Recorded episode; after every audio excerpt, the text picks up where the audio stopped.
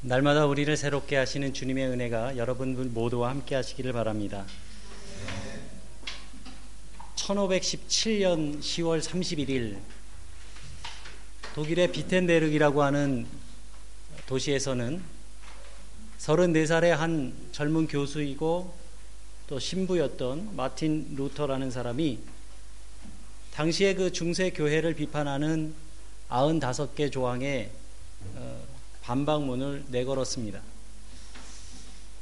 그 아홉, 95개의 그 조항의 내용은 당시 교회가 어, 판매하고 있었던 그 면제부의 부당성에 대해서 언급하고 있는 것이었습니다.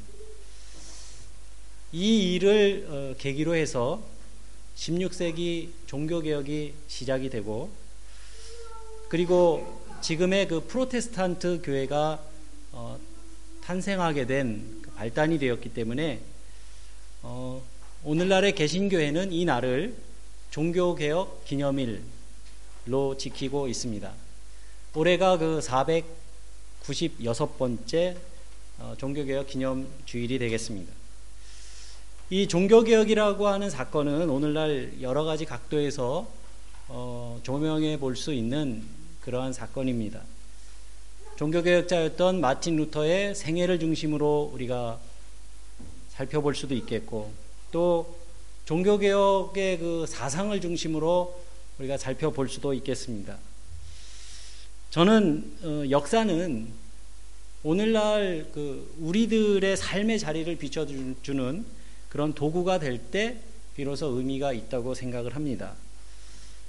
교회의 역사도 마찬가지입니다. 역사는 역사로 끝나는 것이 아니라 오늘날 우리를 우리의 모습을 돌아보게 하는 그런 거울이 된다는 말씀입니다.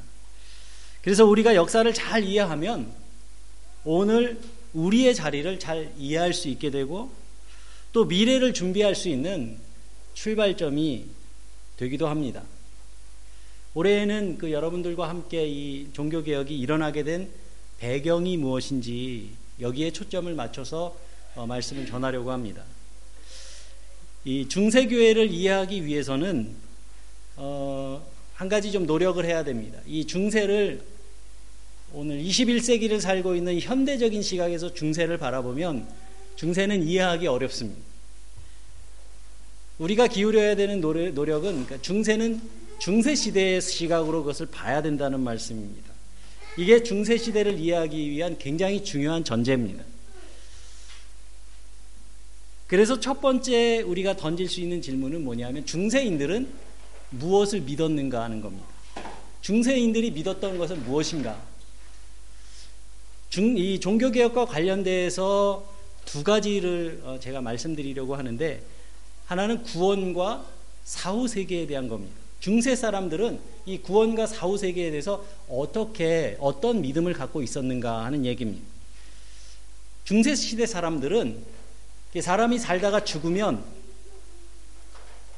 제일 먼저 연옥이라는 것을 들린다고 믿었습니다. 그래서 연옥을 가서 이 세상에서 살던 죄를 다 깨끗하게 하는 것, 그 과정을 거친 후에 그게 다 이제 어, 정화되면 그때서야 하늘나라로 간다. 천국으로 갈 수 있다. 이러한 그 믿음을 가지고 있었습니다. 그런데 그 연옥에서 이, 이 땅에서 이 세상에서 지은 죄를 정화시키는 방법이 뭐였냐면 뜨거운 불 속에서 태우는 겁니다. 그러니까 어떤 사람이든지 그 죄가 많고 적은 거에 따라서 이 연옥이라고 하는 것을 거치는 기간이 짧거나 길거나 하지 누구든지 그 뜨거운 불속을 지나서 지나야지만 하늘나라로 갈 수 있다. 그런 믿음을 가지고 있었습니다. 그야말로 불고문이죠. 근데 꺼지지도 않는 불고문. 죽지도 않고 고통만 있는 그런 불고문입니다. 이러한 중세 사람들의 그 신앙은 사람들에게 공포심을 심어줬습니다. 그래서 교회는 당시에 중세 교회는 이 면제부라는 것을 판매를 했는데 면제부는 그 연옥에서 겪어야 하는 그 고통스러운 그 고문의 시간을 면해준다. 라는 거였습니다. 그래서 이러한 그 면제부는 당시에 그 죽음 이후의 세계에 대해서 아주 극심한 공포심을 갖고 있던 사람들에게는 그 공포에서 벗어날 수 있는 그런 유익함이 있었고 또 당시 교회에게는 그런 면제부를 통해서 수익을 보장해주는 이익이 있었습니다. 다시 말하면 교회와 사람들에게 서로의 이해관계가 맞았던 겁니다. 문제는 이러한 그 사후 세계에 대한 당시 그 중세 시대의 이해가 성서적이지 않다는 겁니다. 그래서 당시에 성서학 교수였던 이 마틴 루터는 이 점을 비판합니다. 95개 조항 가운데 한 조항을 이제 그 소개를 하면 만약 교황에게 그 연옥에 있는 영혼들을 구원해 줄 수 있는 그런 능력이 교황에게 있다면 그거를 면제부를 팔고 돈을 받고 구원해 줄 게 아니라 그 영혼들을 불쌍한 불쌍히 여기는 마음으로 구원해 줘야 할 것이다. 이렇게 이야기를 합니다. 이렇게 면제부 판매가 이제 논쟁의 발단이 되었기 때문에 많은 사람들이 이 종교 개혁이 이 면제부를 팔기 시작했기 때문에 일어난 일이다. 많은 목사님들도 그렇게 생각을 합니다. 겉으로 보면 아주 틀린 말은 아닙니다. 그런데 이 중세교회가 면제부를 사람들에게 팔면서 한 설교가 있습니다. 이거를 사면 면제부, 그러니까 연옥에서의 그 고통스러운 시간이 다 면제됩니다. 이렇게 그냥 하고 판 게 아니라 면제부를 팔면서 뭐라고 얘기를 했냐면 여러분들이 이 면제부를 사면서 이 헌금함에 동전을 넣으면 땡그랑 소리와 함께 연옥에 있는 뭐 부모나 형제나 친척이나 그 영혼들이 슉 하늘로 올라간다는 거예요. 이렇게 가르쳤어요. 굉장히 매력적이죠? 그래서 그걸 그 면제부를 팔아서 그 얻어지는 수익금은 여러분들 잘 알고 계시는 어, 바티칸에 있는 베드로 대성당을 건축하는 어, 비용으로 쓰여졌습니다. 그래서 우리가 겉으로 보기에는 이 면제부 판매가 아, 종교개혁의 발단이 됐구나. 이렇게 말할 수 있겠지만 그 안을 들여다보면 더 심각한 문제가 있습니다. 그게 뭐냐 하면 당시 교회의 말씀이 변질된 겁니다. 무슨 말이냐 하면 중세교회는 이 면제부를 팔기 위해서 하나님의 말씀을 변질시켰어요. 교회가 이익을 얻기 위해서 복음이 아닌 것을 복음이라고 사람들에게 이야기했습니다. 제가 오늘 아침에 예배 준비하다가 이렇게 교계 신문을 제가 잠깐 잠깐씩 보는데 오늘 아침에 마침 오늘 아침에 충격적인 기사를 봤어요. 지난 금요일 날 한국에서 금요일 날 오후, 어, 오후 7시에 금요 기도회가 있었대요. 어딘가에서. 근데 그 서울 나들목교회라는 곳에서 지난 25일 금요일 날 열렸던 그 기도, 기도회의 제목이 뭐냐 하면 제1회 박정희 대통령 추모 예배. 뭐 전직 대통령에 대한 호불호가 있겠습니다만은 저는 그걸 말할 문제 삼고 싶은 게 아니라 문제는 이분들의 신학이 문제예요.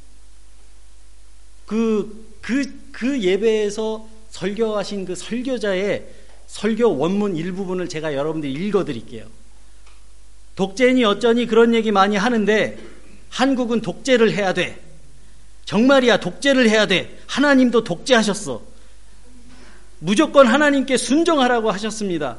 참 나는 고 박정희 대통령을 보면서 정말로 이분 정말 좋아합니다. 얼마나 멋있습니까? 막 밀고 나가는 거. 제 성격이 막 밀고 나가는 거거든요. 이런 그 설교 일부분이에요. 제 설교가 아니에요. 여러분, 근데 이거 기독교 아닙니다. 속으면 안 돼요. 이거 가짜예요.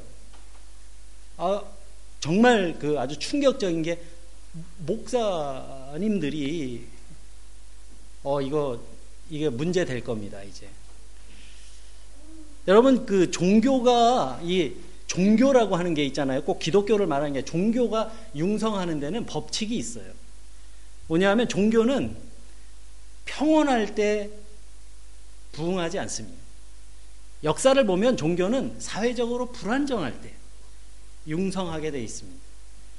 그러니까 토속 종교가 융성하거나 미신이 막 번성하거나 또 기독교로 말하면 교회를 막 크게 키우려면 방법이 있어요. 성장학이라는 게 있어요. 그게 뭐냐면 그 시대 사람들이 품고 있는 그 두려움과 그리고 사람들이 품고 있는 그 욕망을 잘 파악하면 그래서 그거를 부추기면 종교심은 커지게 되어 있습니다. 어떤 시대든지 그래요. 그래서 앞으로 이 하이텍 시대라고 하잖아요. 우리가 살아가는 시대가 이 하이텍 시대가 될 거라고 예측하는 많은 이제 이 시대에 사람들이 하이텍 시대만큼 하이터치를 요구하는 그런 시대가 될 거라는 그런 예측을 하는 종교 미래학자들이 있습니다. 사람들의 이런 감성적인 결핍이 그런 끊임없이 더 나은 하이테크를 하이터치를 요구하게 될 거고 또 여기에 부응하는 그런 종교적 형식을 사람들이 추구하게 될 거다라는 그런 예측입니다. 상당히 개연성이 있는 그런 예측이라고 저는 생각합니다. 중세교회가 면제부를 팔면서 했던 설교는 바로 이렇게 중세인들이 갖고 있던 그 두려움과 욕망을 자극하는 것이었습니다. 이 면제부를 사면 동전이 땡그랑 하는 소리와 함께 그 고통스러운 연옥에서 벗어날 수 있다. 그것뿐만이 아닙니다. 가장 일반적인 얘기고요. 당시에 그 면제부를 팔기 위한 수훈의 설교자가 있었어요. 테첼이라는 사람인데 이 사람이 막 다니면서 면제부를 이제 그막 홍보를 하는 거예요. 파는 건데 어, 이 면제부를 판매하는 사람이 가지고 다니는 이 십자가는 예수 그리스도의 십자가만큼 신성하다, 거룩하다. 이렇게 이야기를 하고요. 또 심지어는 정말 어, 얼마나 그 심한 그 거짓말을 했냐면 이 면제부가 사해 줄 수 있는 죄는 어떤 죄까지 있냐면 성모 마리아를 겁탈한 죄도 사함받을 수 있다는. 그래서 당시의 카톨릭 교회조차도 너무 당황스러운 그런 잘못된 메시지를 전하면서 면제부를 팔았어요. 현대적인 사고방식으로 생각을 하면 이해가 안 되는 일입니다. 근데 중세 시대에는 그게 가능했던 거예요. 여러분, 이런 말의 정체가 뭡니까? 사람들의 두려움을 자극하는 거예요. 그리고 두려움을 자극하면서 말씀이 변질됩니다. 그래서 마틴 루터가 고민을 해요. 이 시대의 문제가 뭐냐? 그런 고민 가운데 루터가 깨달은 것이 있습니다. 그거를 한마디로 요약을 하면 말씀의 무지. 사람들이 너무 말씀을 모른다는 거예요. 말씀에 대해서 너무 모르니까 사람들이 이런 거짓말에 속는구나. 그것이 시대의 근본적인 문제라고 생각을 했어요. 그럴 수밖에 없었던 게 중세교회에서는 미사를 라틴어로 드렸습니다. 여러분들 혹시 오늘 설교 제목을 이해하셨나요? 라틴어인데. 예. 라틴어로 미사를 드렸어요. 그런데 물론 귀족들이야 몇몇 일부 귀족들이야 그것을 이해했지만 평범한 교회에 오는 많은 사람들은 그 라틴어를 이해하지 못했어요. 그리고 책이 얼마나 귀한 시대입니까? 지금처럼 우리가 집에 성경책을 갖고 있을 수 있는 그런 시대가 아니었어요. 그러다 보니까 사람들이 그 말씀을 잘 모르는 거예요. 잘 말씀을 모르다 보니까 교회가 잘못된 것을 가르쳐도 아 그런가 보다. 아 그렇구나. 그러면서 그 두려움을 갖게 되는 겁니다. 루터는 이거를 본 거예요. 그래서 루터는 로마서 1장 16절에서 17절 말씀에서 이게 학생들을 가르치면서 복음이 무엇인지를 깨닫게 됩니다. 그러니까 중세 시대에 일반적으로 그 중세 교회가 가르쳤던 복음은 지금 우리가 듣는 그런 복음과는 달랐어요. 너네는 고행을 해야 되고 선행을 해야 되고 선행을 많이 해야 천국에 가고 연옥의 기간이 짧아지고 면제부 사야 그 물, 불고문도 좀 덜 당하고 이러한 그 믿음을 갖고 있었단 말이에요. 근데 루터는 이 로마서 1장 16절 17절 말씀에서 뭘 깨달았냐 하면 복음은 구원은 하나님께서 우리를 값없이 내가 뭘 잘해서 하나님이 나를 구원하신 게 아니라 우리가 한 게 아무것도 없지만 하나님께서 거저 주신 그 은혜가 구원이라고 하는 것을 깨닫게 된 거예요. 그 말씀의 의미를. 그래서 루터가 이거를 깨닫고 나서 쓴 일기가 있어요. 거기에 뭐라고 쓰냐 하면 새로 태어난 것 같다. 나는 새로 태어난 것 같다라는 그런 글을 메모를 남겼습니다. 오늘 이 설교 제목은 루터의 사상을 압축해 놓은 겁니다.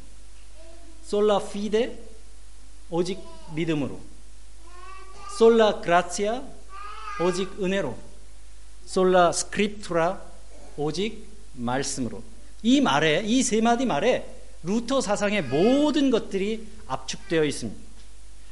이런 이유 때문에 저는 이 중, 종교개혁을 중세교회를 개혁하기 위한 진보적인 개혁 운동이었다고 생각하지 않습니다. 그 이런 입장을 갖는 몇 안 되는 사람 중에 하나예요. 저는 한국 교회에서 저는 그게 진보적인 개혁 운동이라고 생각하지 않습니다. 오히려 반대입니다. 루터는 교회 지도자들의 이러한 거, 행태들을 거짓 교사와 적 그리스도적인 요소로 봤던 거예요. 그래서 말씀에 근거하지 않는 그런 미신적인 요소들을 그 잘못된 말씀들을 바로잡으려고 하는 순수한 복음주의 운동을 시작했던 겁니다.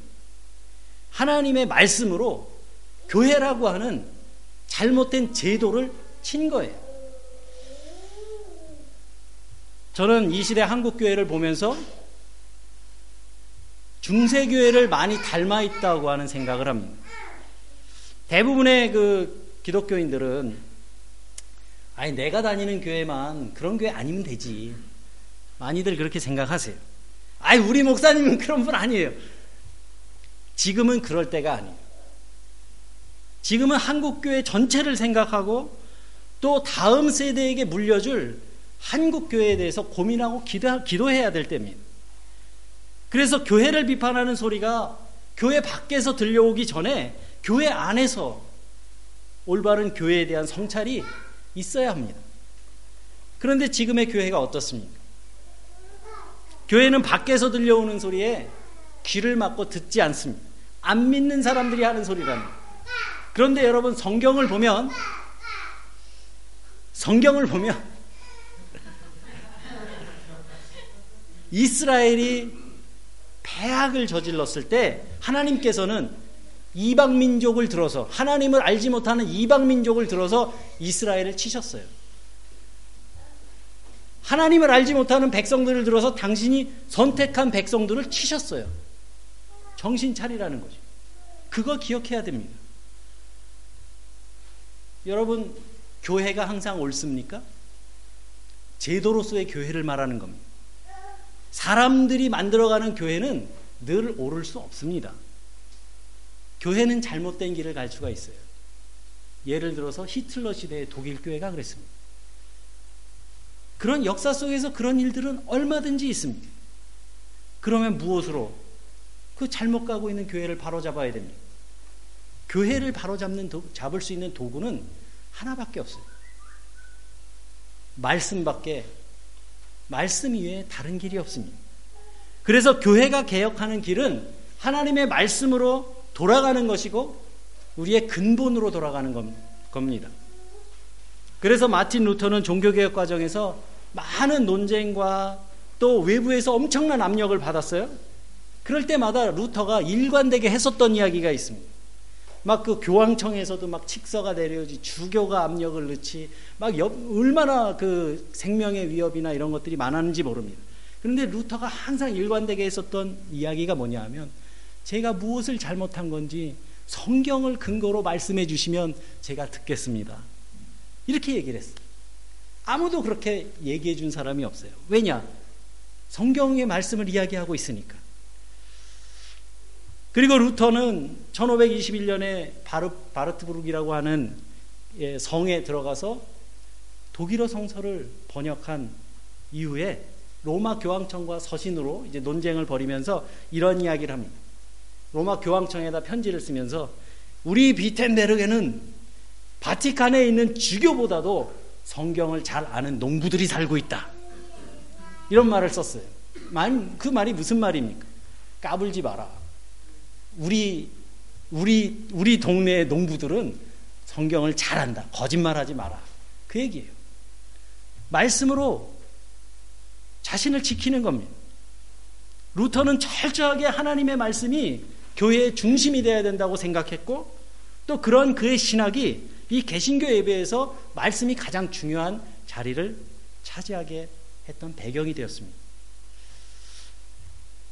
그렇다면 당시 중세교회가 간과했던 것이 무엇일까? 우리가 생각해 볼 수 있습니다. 아주 중요합니다. 오늘날을 우리가 비춰보기 위해서 이 시대적인 변화라고 하는 것은 하루아침에 나타나는 것이 아닙니다. 종교개혁도 마찬가지입니다. 종교개혁이 뭐 어느 날 하루, 어느 날 갑자기 막 하늘에서 뚝 떨어져서 일어난 사건이 아니었습니다. 시대적 징후가 있었어요. 종교개혁을 올바로 이해하기 위해서는 정말 많은 유럽에 대한 많은 지식이 어, 필요한데 이 15세기 유럽의 역사를 그러니까 종교개혁이 일어나던 전 100년의 시대를 이해하면 종교개혁을 잘 이해할 수가 있습니다. 15세기 유럽에는 어떤 일이 일어나고 있었는지 그리고 그 배경을 알면 아 1517년 16세기에 이 종교개혁이 일어날 수밖에 없었구나라는 역사적인 필연을 이해할 수 있게 된다는 말씀입니다. 이 길고 긴 2000년의 유럽 역사를 이 제한된 시간에 다 말씀드릴 수는 없고요. 몇 가지 유럽의 중요한 사건들이 있습니다. 1078년 여러분들 분명히 들어보셨을 거예요. 카노사의 굴욕이라는 사건이 있었고요. 1098년부터 약 150년 동안 8차례에 걸쳐서 유럽에서부터 성지 탈환 전쟁을 하죠. 십자군 원정이라고 합니다. 그리고 1307년부터 약 70여 년 동안 바티칸에 있는 교황청이 남부 프랑스의 아비뇽으로 옮겨지게 되죠. 그걸 아비뇽 유수라고 이렇게 세계사에서 이야기를 합니다. 아주 중요한 유럽의 역사를 이해하는데 아주 중요한 어, 사건들이에요.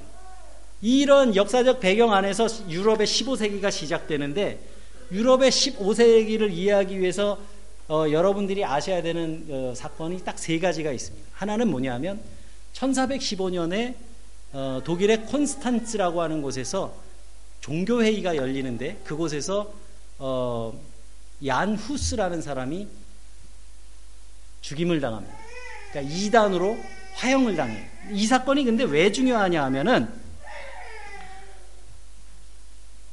당시의 그 교회는 곧 권력이었어요. 지금과 같이 이렇게 기능이 달랐어요. 그때는 어, 주교가 곧 어, 영주였습니다. 그러니까 사람들의 생사 여탈권을 쥐고 있었어요. 그런데 이 그 아비뇽 유수 이후에 유럽의 교황이 원래 한 분이잖아요. 지금도 한 분이고 교황이 세 명이었었어요. 교회가 막 분열하는 시기가 있었습니다. 그래서 이 1415년에 이 그 바티칸의 어, 교황청은 이 난립하는 교황들을 다 정리해야 될 필요가 있었어요. 그래서 이 어, 체코 프라하의 존 후스를 이제 교회의 개혁을 주장하던 후스를 처형하는 어, 그러한 그 무리수를 좀 두게 되는데 그게 왜 중요하냐 하면 교회의 정책이 바뀌는 겁니다. 그 전까지는 이슬람하고 맨날 싸움만 했어요. 수백 년 동안. 그러다가 이제부터는 이거를 기점으로 해서 교회 내부의 적들을, 교회 내부의 이단들을 색출하기 시작합니다. 이게 교회가 14세기에 시작했던 엄청난 실책이었습니다. 시대의 변화를 감지하지 못했어요. 두 번째 사건은 뭐냐 하면 1454년 3년에 콘스탄티노플의 함락이라는 사건이 있었습니다. 혹시 아세요? 로마의 그 수도가 330년에 콘스탄티누스 대제에 의해서 어, 비잔틴으로 어, 이사를 가고 거기에서 콘스탄티노플이라고 하는 도시가 아, 생기죠. 로마의 수도가 됩니다. 지금의 이스탄불입니다. 그런데 그, 그 콘스탄티노플이 1453년에 이슬람에 의해서 점령당해요.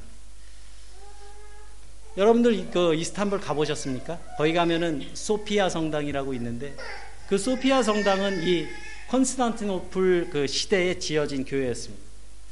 근데 이 사건이 서유럽 역사를 이해하는데 굉장히 중요해요. 1453년. 왜냐하면 이슬람이 이스탄불을 탁 점령을 하고 나니까 유럽에 있는 상인들이 동방으로 무역하는 길이 막혔습니다.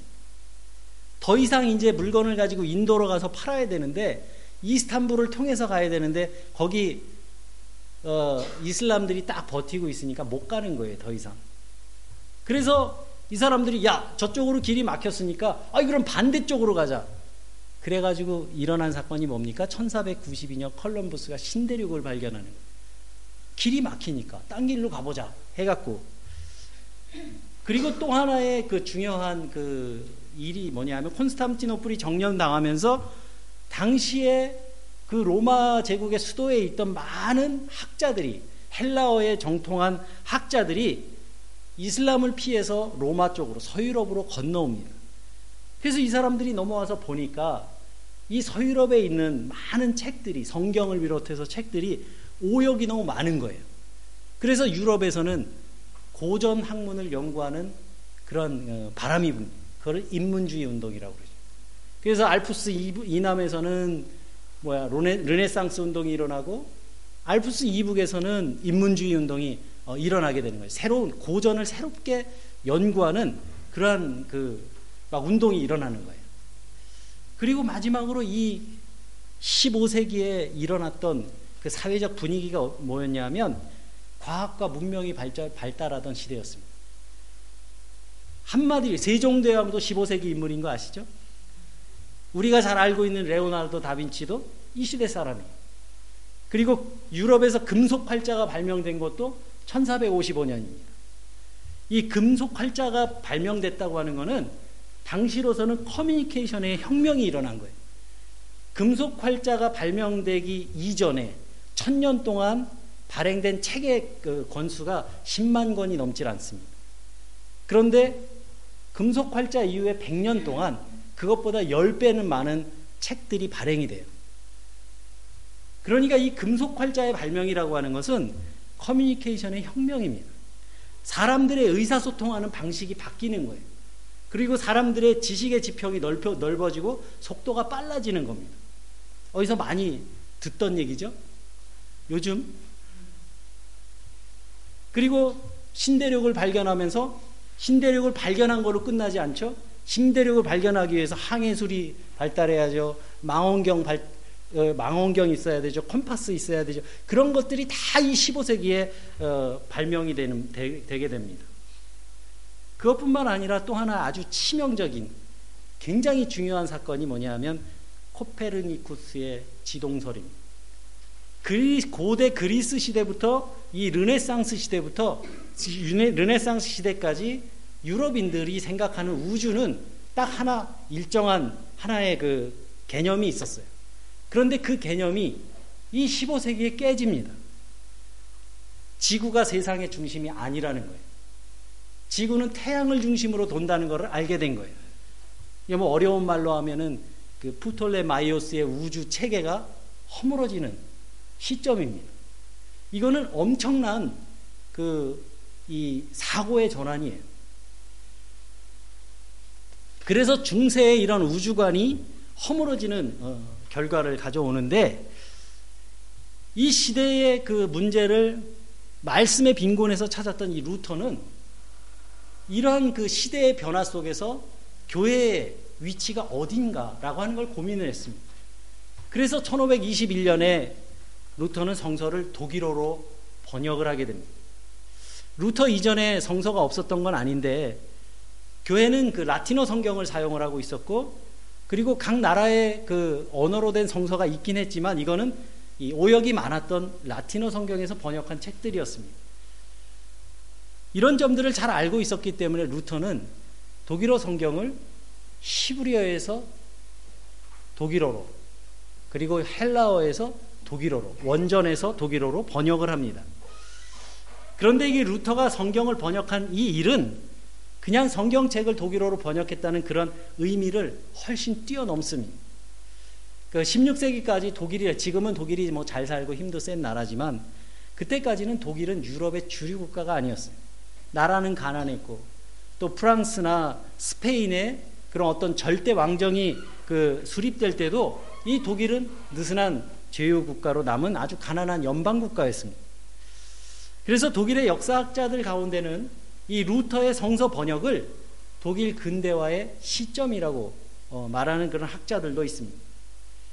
루터가 하나님의 말씀을 번역함으로 해서 독일어라고 하는 변방의 언어는 문법적으로 어휘적으로 체계화되고 발전하는 계기를 얻게 되고 또 독일어라는 언어는 불어와 이태리어와 함께 유럽의 주류 언어 중의 하나로 발전하게 됩니다. 이렇게 이 말씀을 왜 드리냐면 하나님의 말씀은 사람이 의도하던 의도하지 않던 사회적인 영향력을 갖게 됩니다. 그래서 말씀은 그 자체로 능력을 가지고 있습니다. 저는 언젠가 기회 된다면 여러분들과 함께 이 종교개혁 성지순례를 좀 한번 할 기회가 있었으면 좋겠습니다. 여러분들 유럽에서 믿음의 삶을 살아가는 어, 우리들에게 아주 이 개신교 신앙을 가지고 있는 우리들에게 아주 유익한 시간이 될, 될 거라고 저는 생각합니다. 시간이 많이 지났기 때문에 이제 말씀을 정리해야 되는 시간이 됐, 됐는데요. 16세기 루터의 종교 개혁은 교회가 하나님의 말씀으로 돌아가야 한다는 그런 외침이었기 때문에 생명력을 가질 수 있었습니다. 저는 16세기 종교 개혁 시대의 그 교회의 모습이 21세기 한국 교회와 참 많이 닮아 있다고 생각합니다. 하나님께서는 여러 통로를 통해서 그러한 징후들을 나타내고 계세요. 21세기 정말 세계 최고라고 하는 그런 커뮤니케이션의 환경을 우리가 갖추고 있고요. 사람들의 생각과 삶의 패턴을 바꿔놨습니다. 사람들의 의사, 소통 방식에 큰 변화가 일어났습니다. 교회는 절대로 그 속도를 따라가지 못할 겁니다. 그리고 그걸 따라가려고 해서도 안 됩니다. 교회는 언제나 그래 왔듯이 하나님이 보내시는 그러한 경고의 소리, 그 소리가 들릴 때 더욱더 본질로 돌아가려고 노력해야 됩니다. 그리고 그 해답은 말씀밖에 없습니다. 교회는 어떤 프로그램이나 유행을 쫓아가면 안 돼요. 목회자들은 성서 연구에 더 힘을 쏟아야 됩니다. 그리고 교인들은 성경을 더 잘 이해할 수 있도록 노력해야 됩니다. 오늘 496번째 종교개혁 기념주의를 기억하는 우리들도 날마다 우리 자신을 되돌아보고 또 말씀 안에서 새로워지는 저와 여러분들이 되시기를 주님의 이름으로 간절히 기원합니다.